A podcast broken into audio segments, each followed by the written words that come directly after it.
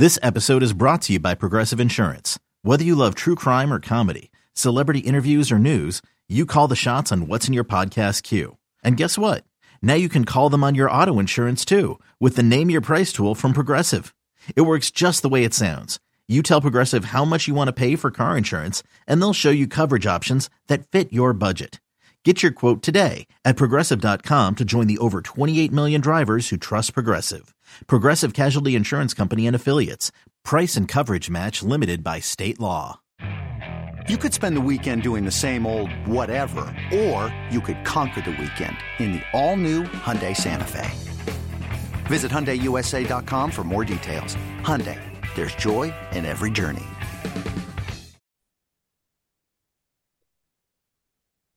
Welcome back. Welcome in. This is Country Roads Confidential at eersports.com, a Paramount podcast. I am Mike Casazza here on Thursday morning to get you ready for the latest West Virginia football game, requiring the assistance, as always, from Chris Anderson. Chris, um,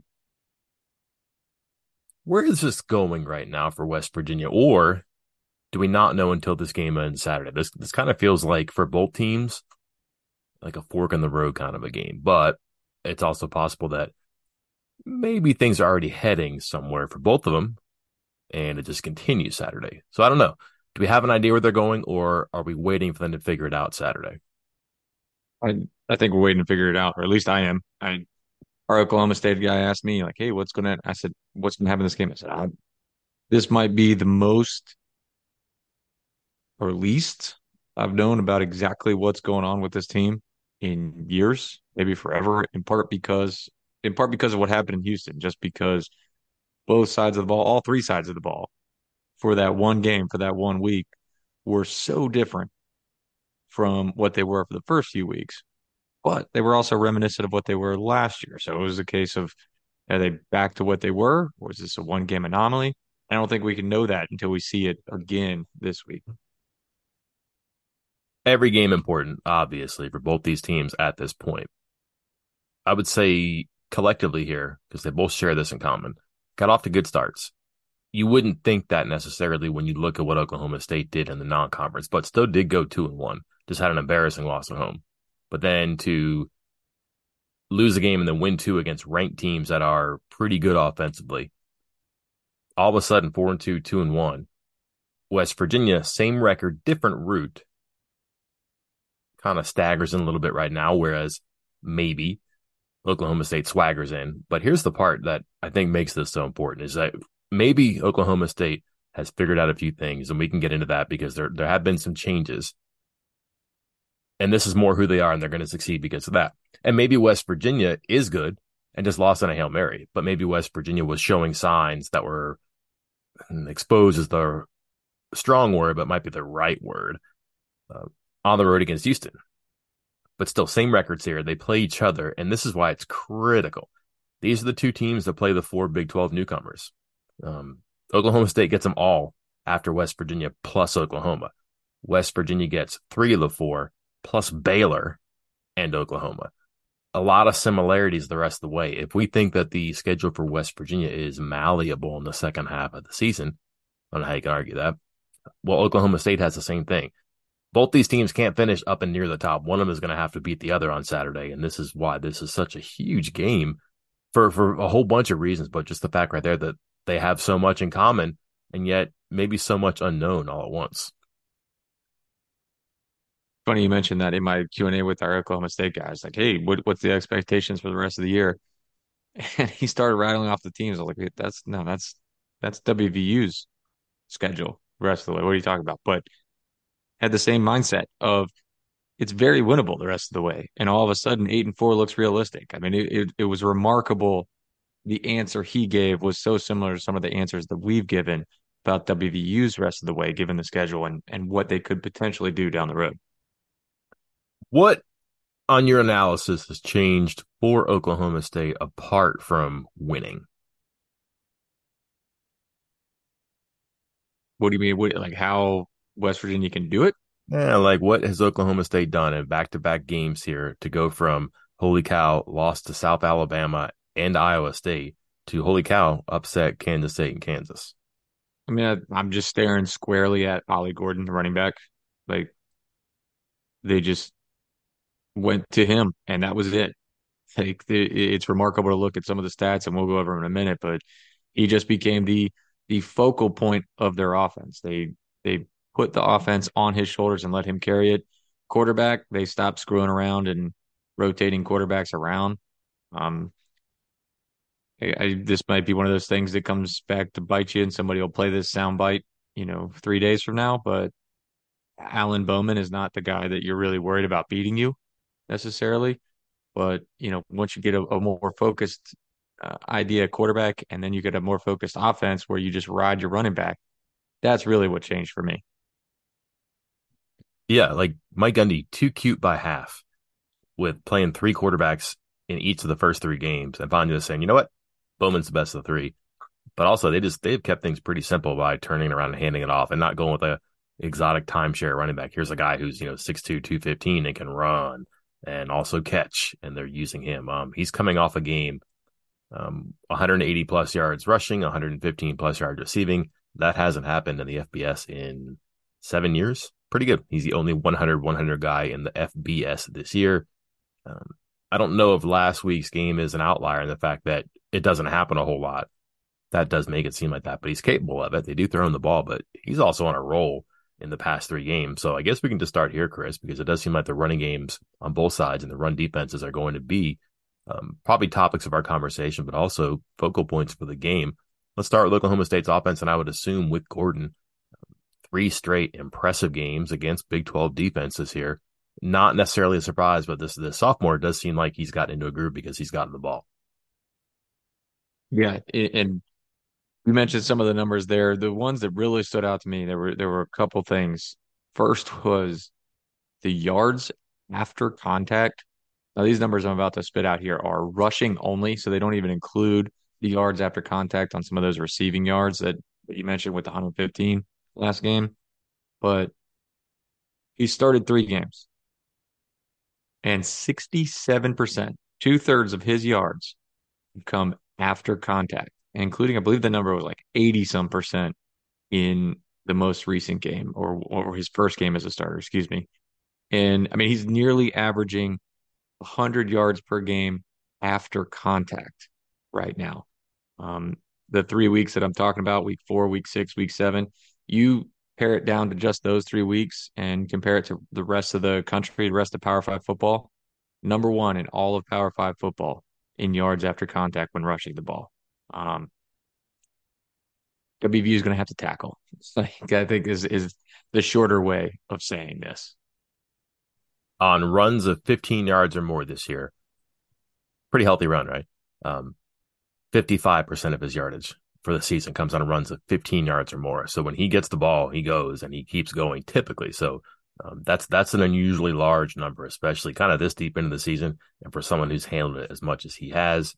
Um, past three games running 18, 21, 29 carries after 7, 9, and 3 in the first three. What was going on there, right? But also 121, 136, 168. And the averages are all healthy between 5.8 and 6.7. Really good. But the receiving thing is also pretty interesting, too. Uh, 6 for 116 last game.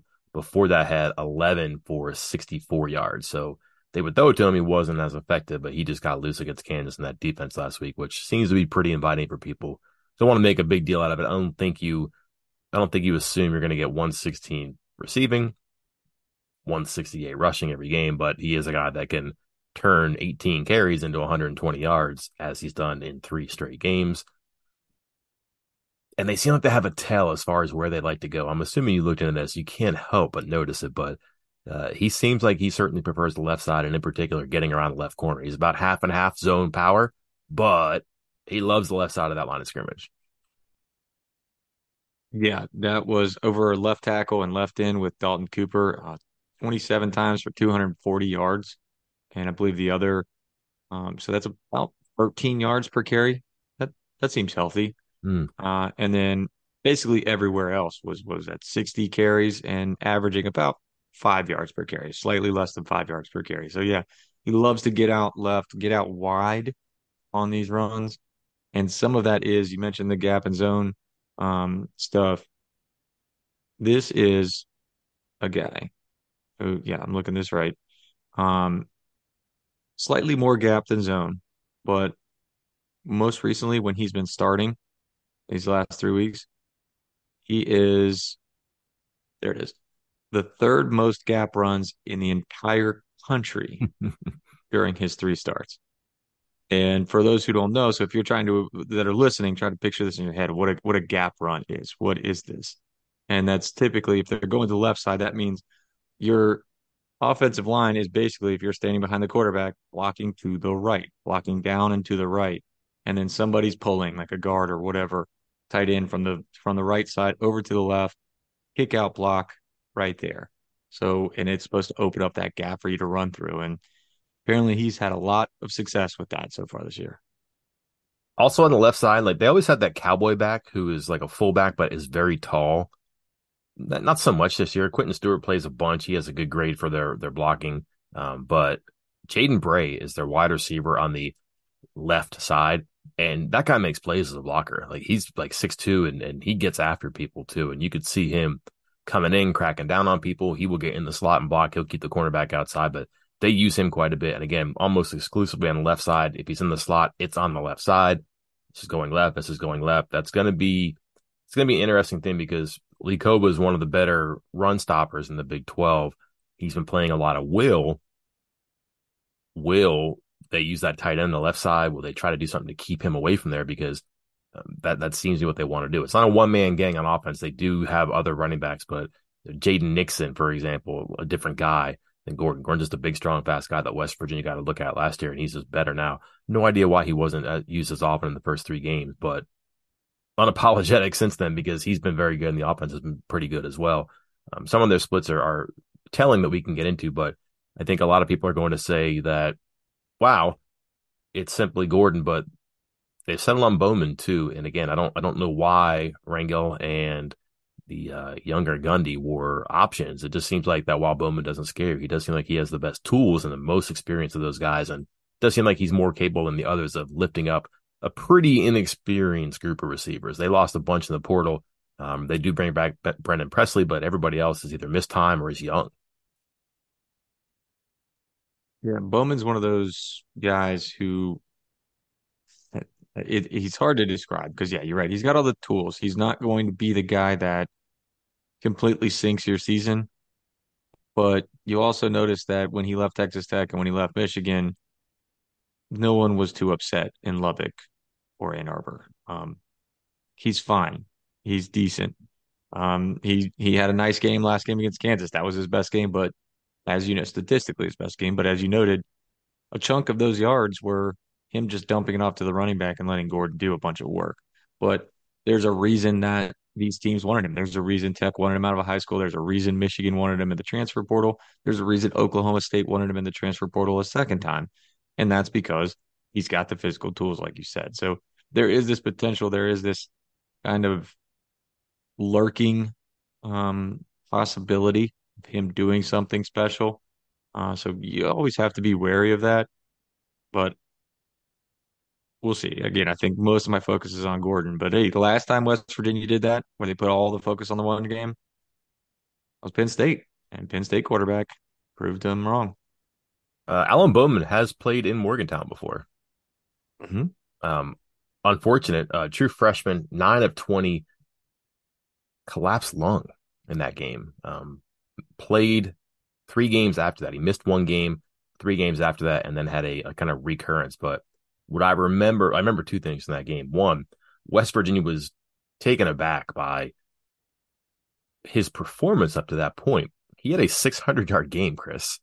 Uh, he's the only active FBS player with a 600 yard game right now, but that was around some other pretty good performances uh, 272, 282, 397, um, and then the 605 game. But he comes into West Virginia and all of a sudden looks like Texas Tech has their latest gunslinger. And at that point, he'd played pretty well 10 touchdowns, two picks, averaging about 400 yards a game passing. Gets hurt against West Virginia and then just never the same since then. Um, missed four of the final seven games that year, played three, got hurt again in 2019, missed the final uh, nine games that year. Transfers in 21, doesn't play a whole lot of Michigan. They're playing pretty good football that year, uh, those two years, I guess, and then just ends up at Oklahoma State, which is kind of a weird thing. They were just trying to find players at this point. You'd almost forgotten about him too. Uh, the other thing I remember um, from West Virginia's coaches is he will pass the ball to the right. So they run the ball to the left and he passes the ball to the right. And I looked at it, that has not deviated very much, including deep right. Uh, he does not throw a very good deep ball. That's not something they do very well, very often. Kind of striking, actually, but his right left splits are pretty telling. And two for 13 on the deep right pocket of the field. I wonder what type of scouting you can do off of that. And I wonder if there's any type of like trend busters. They just start running the ball left and throwing it right, as they always do, or do they start off, you know, running it right and throwing it left and just try to see if they can spin West Virginia's top in a different direction?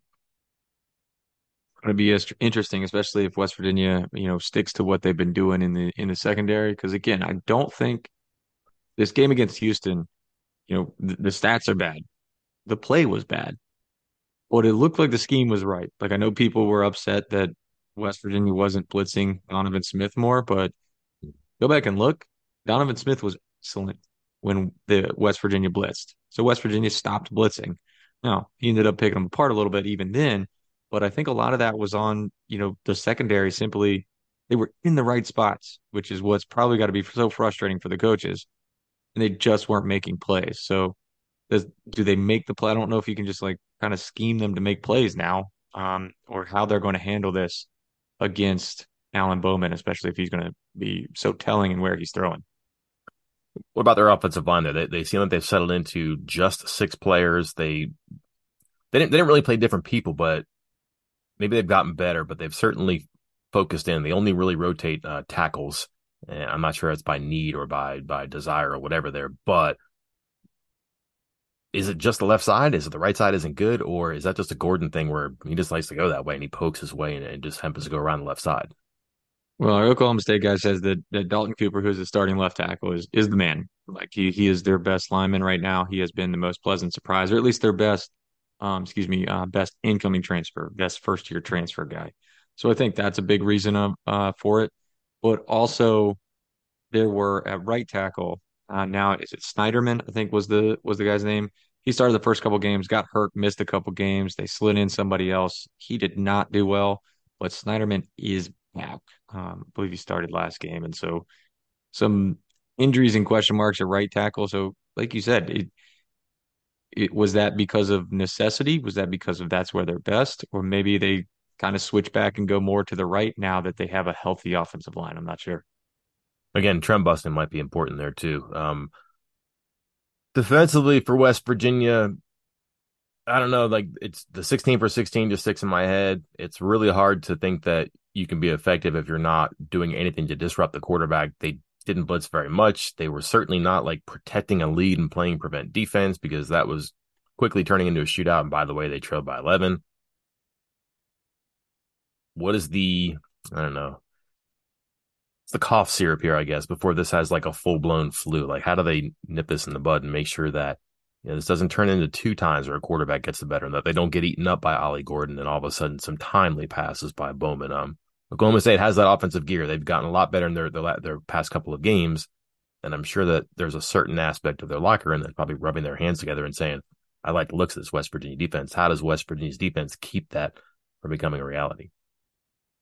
When you need mealtime inspiration, it's worth shopping Kroger, where you'll find over 30,000 mouthwatering choices that excite your inner foodie. And no matter what tasty choice you make, you'll enjoy our everyday low prices, plus extra ways to save, like digital coupons worth over $600 each week. You can also save up to $1 off per gallon at the pump with fuel points. More savings and more inspiring flavors make shopping Kroger worth it every time. Kroger, fresh for everyone. Fuel restrictions apply.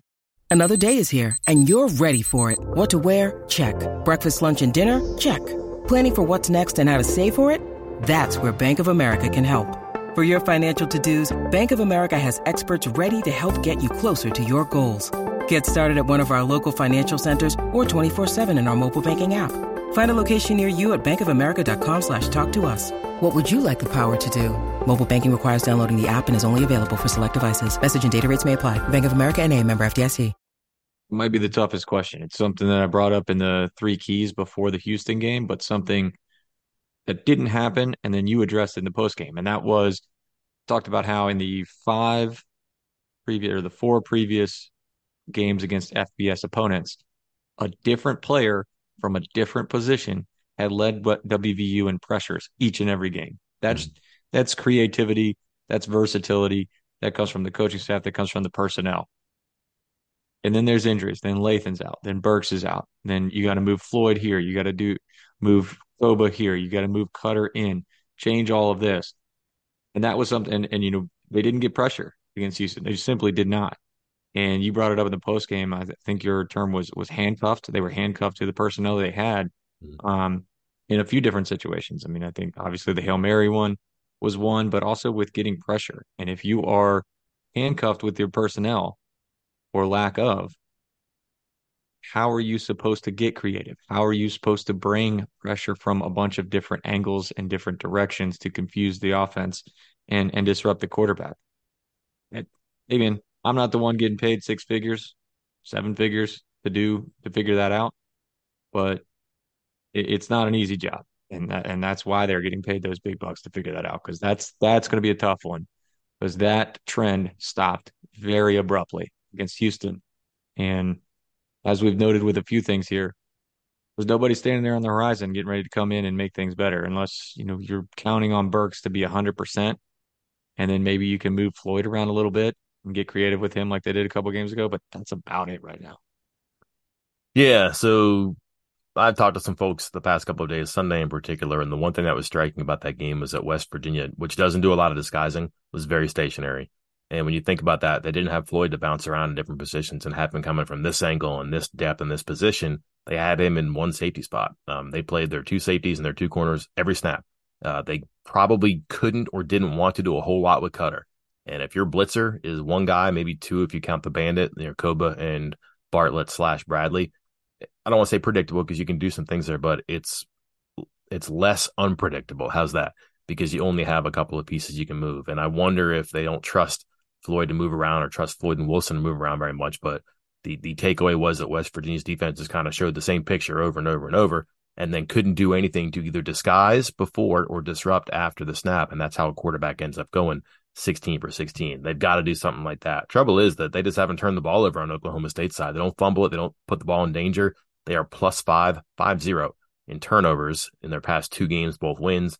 And if you look at just their Big 12 stats and their non conference stats, everything is different. Scoring, total offense, yards per play, yards per rush, yards per pass attempt, rushing offense, rushing defense.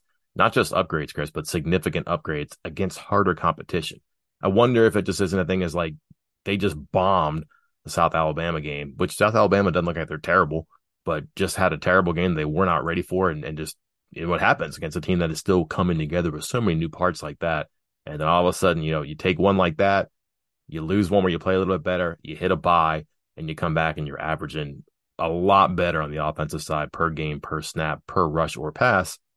It seems like that's helped a whole lot. It maybe coincides with some changes that explain it, but maybe part of that making the changes is finding out what their best rhythm is, and that could be interesting. Um, that said, they've kind of done a number defensively in the past couple of teams, but in different ways too. If you just look at the past two games as we switch sides of the ball here to Oklahoma State's defense against West Virginia's offense, 220 yards rushing allowed against Oklahoma State, excuse me, against Kansas State. That has Will Howard, the running back, playing quarterback, going for 104 yards. The backup there um, that likes to run around that may actually start and play this week didn't even play. So it's not like they had some gadget that got the better of Oklahoma State's defense. They play Kansas this week, this past week. You figure Kansas top six rushing offense in the country. They see Kansas State go crazy. They say, we can do that. They end up at 90 yards rushing. Their quarterback, Jason Bean, ended up with zero because of sacks. However, Chris, he passed for 410 yards and five touchdowns, all of 30 yards or more. Who or what is Oklahoma State's defense here? No idea. right. Exactly. It, it, it, I mean, that was uh, it. Just like you said, just rattling off the stats. Like sometimes stats can be deceiving, but in this case, they're not, and and it's very confusing about what Oklahoma State can and cannot do. By the sounds of it, it sounds like a perfect type of defense for West Virginia to face right now. It's like, hey, they really struggle with the run game and a running quarterback, or at least a team that has a running quarterback. And they also really struggle against a team that loves to take deep shots. Does that sound like any team you saw last week, Mike? One night only, or one step in the right direction? I don't know, but yes, the the description does seem familiar in the front of my brain. Yeah, so I think there is potential there um, for West Virginia to try to take advantage of that because this could be a game where if you told me afterwards that Garrett Greene threw for 280 yards and rushed for 100 and accounted for five total touchdowns, I'd believe it. Like it wouldn't be out of the realm of possibility for me. Um, given again this matchup and the potential for him to do that, especially if he tries to do. I mean, you saw the numbers he put up last game, and that was basically just a half. Like the first half, they were not gunning it like they were um, in the second half. If they kind of let loose and for the entire game, it's one where I think he could really take off. But there's one huge question mark, Mike, and it was mm-hmm. something you wrote about earlier this week, or yeah, after the game against uh, Houston. Okay. Devin Carter in the slot. Um, big change, and it seems to be a very you know comfortable change for Carter, comfortable change for Greene, But is that a great matchup against Oklahoma State? Numbers say maybe not, kind of depending on who's in coverage. And you look at it, if they can get Carter on a safety and Trey Rucker, when he is in coverage in the slot, opposing slot receivers are averaging 12 and a half yards per attempt, per attempt, per throw from the quarterback with three touchdowns, no interceptions. If anyone else on the team is covering the slot, anyone else, that is down to 6.9 yards per attempt with five interceptions.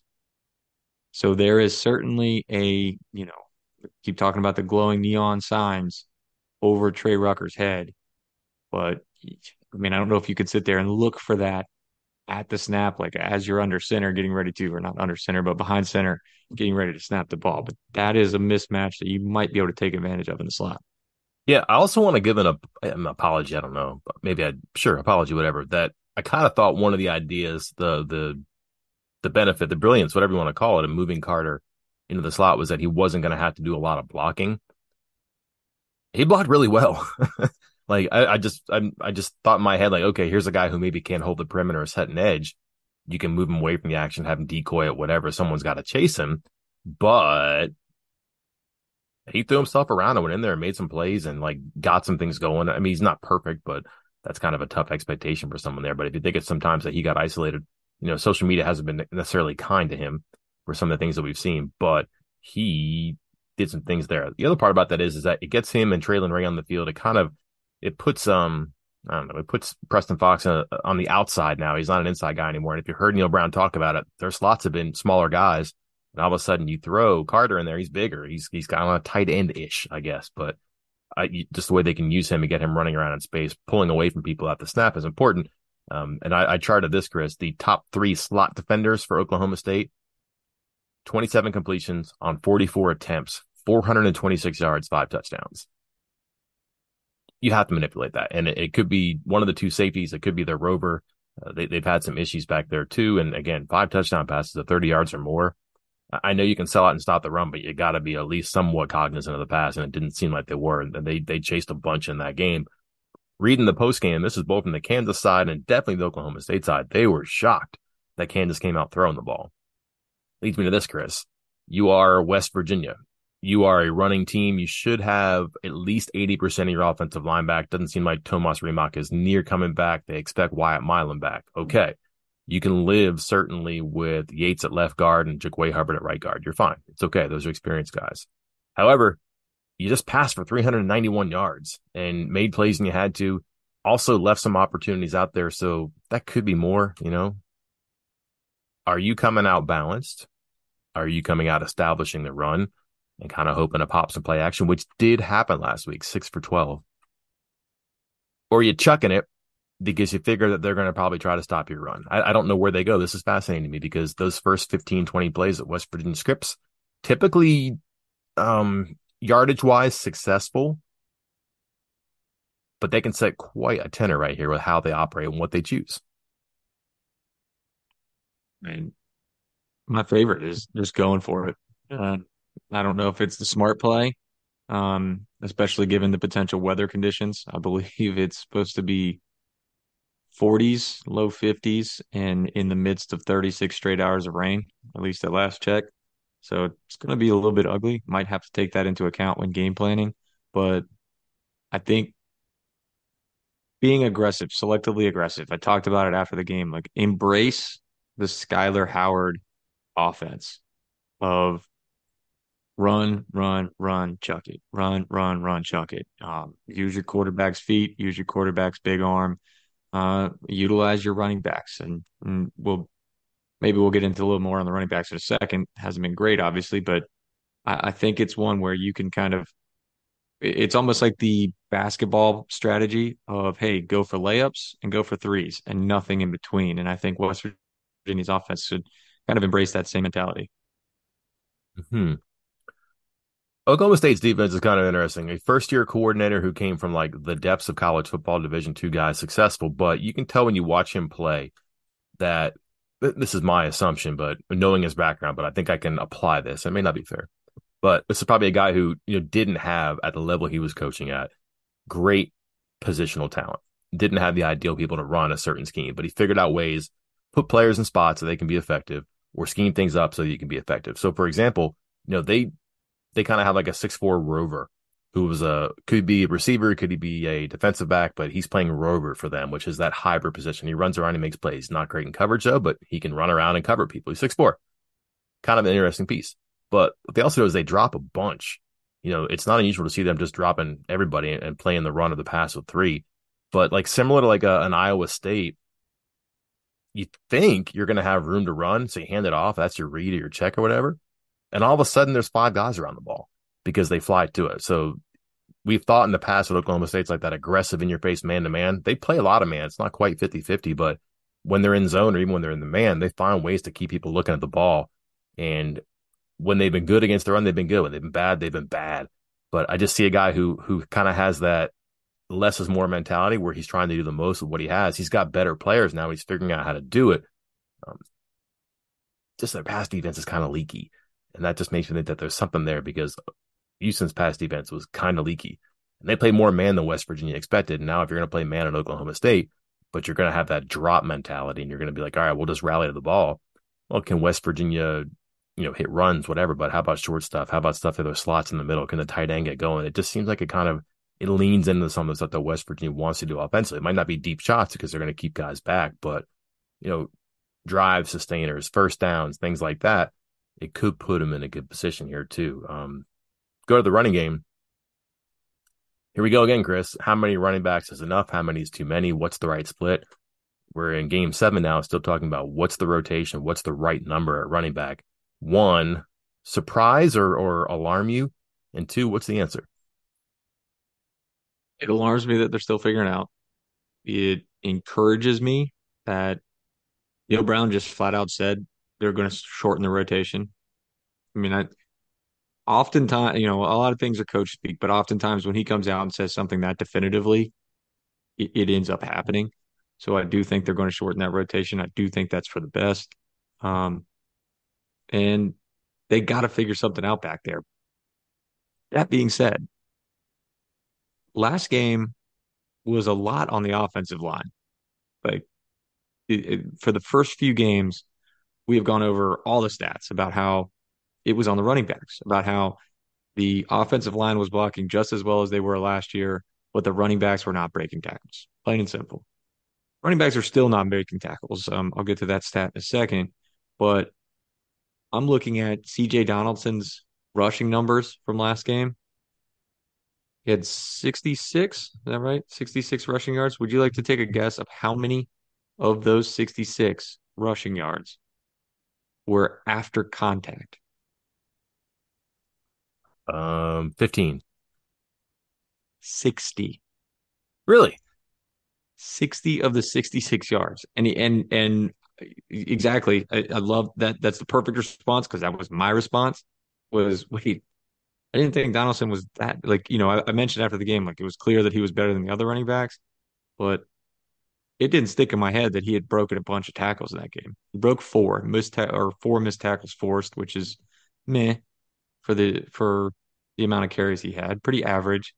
But 60 of his 66 yards happened after contact, which, if I'm doing this correctly, means he was met 0.3 yards after the line of scrimmage by a defender on average.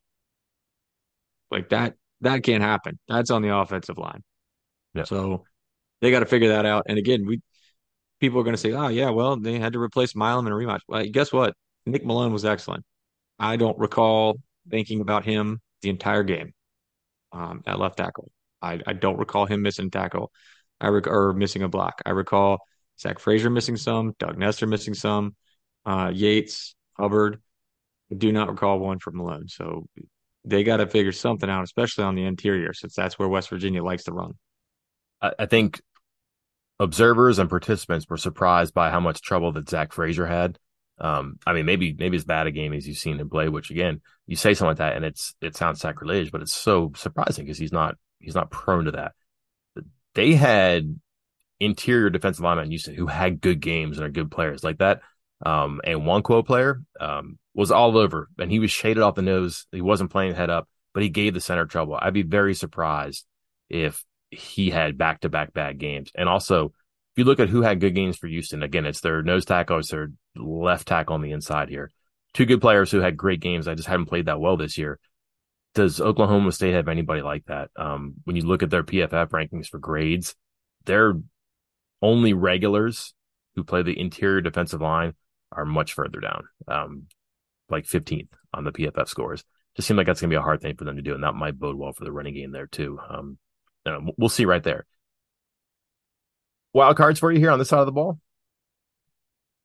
I still think it comes down to Donaldson. I think again he he averaged only 3.9 yards per carry, but 3.53 of that came um, after contact. So that's a positive sign for him. But again, this is a matchup that's that's going to be tough. This is a bad spot for West Virginia, at least the way it's trending for Oklahoma State and what West Virginia is, is strong or weak at with that running game. Uh, WVU currently has a missed tackle force rate, the the percentage of missed tackles per rushes of 17%. The rest of the Big 12, the other 13 teams, average 27%. So 10% more on average for the rest of the league than WVU right now. Meanwhile, Oklahoma State made some kind of changes after the first three games of the season because in the first three games of the season, in run defense alone, they had 13, 12, and 12 missed tackles on from from their defense, not their running backs, their defense. In the last three games, four, seven, four. So they've figured something out on that side. I mean, you're not, you're not just learning how to tackle halfway through the season or three games into the season. So no. they've changed something defensively and and it's made a difference. Yeah, they've gotten their linebackers really good spots and kept people off them. Uh, Collin Oliver was like a hellraiser at defensive end. He's our linebacker now. Nick Martin, tons of tackles, uh, 17 in the game earlier this season. Xavier Benson runs around and they're keeping them clean. They can get a lot of stuff going on. And I don't know the exact numbers right now, but they're three of the more active stoppers when it comes to like run stops. And a lot of their actions come in the past three games. So that certainly helps. But again, can they stay off the, can the offensive line get up there on them? Can the defensive line get those linebackers clean? That's a key to their success because they can make plays when they are aligned. Here we go, Chris. 3:30 kickoff. Yeah, 7:30. We're talking after the game, win or lose. Who or what are we talking about to explain the outcome? I think we're talking in a win. I think we're talking about a 15 to 20 tackle Lee Kpogba game. But the key to victory for this one, CJ Donaldson. I think this is the one where they stop with the 15 carries or whatever stuff, and it's a 20 to 25 carry performance. He goes for 100 plus and has two touchdowns if they win. Okay. Uh, rainy day, Oklahoma State, run your quarterback. Do we see Nico Marchiol? Knock on wood, not fair. I like the tight ends in this one too. I wonder if like you can see some Kole Taylor in some advantageous spots against linebackers who might be gunning toward the run. Uh, Kansas State tight end had some good success against them, and he's been trending in the right way. People forget that they were moving him around before they were moving Devin Carter around. I'm going to coaching, Chris. Mike Gundy, I, I don't know. This guy seems like he's elastic. Neal Brown has exercised some of that as well this year. It might be that Gundy is a step ahead overall, but also this season and getting things turned around. Maybe Neal Brown doesn't have to fall quite as far. You know, 33 point, 33 7 loss to South Alabama at home. You know, that doesn't do a lot of wonders for you unless you make it work. Can Neal Brown make a Hail Mary loss work in his advantage, especially after saying his team wasn't as intense? Some coach here is going to have their team ready to go, probably. And some coach is going to make the right decisions in the halftime speeches or in a critical moment right there. It, it comes down to Jimmy and Joe's bunch. I get that, but I would certainly watch the coaches here and see who can pull the strings. We will be catching up after the game. All the normal pregame stuff coming up on the website. Until then, I am Mike Casazza. And I'm Chris Anderson. We will talk to you then. CBS Wednesday. We have so many cool, diverse people from different backgrounds, different beliefs, different upbringings, and it just keeps growing.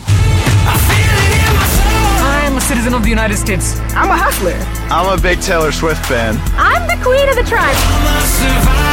I am playing whatever role I gotta play. I'm gonna play this game full speed. I ain't going down like no punk. A new Survivor Wednesday on CBS and streaming on Paramount Plus.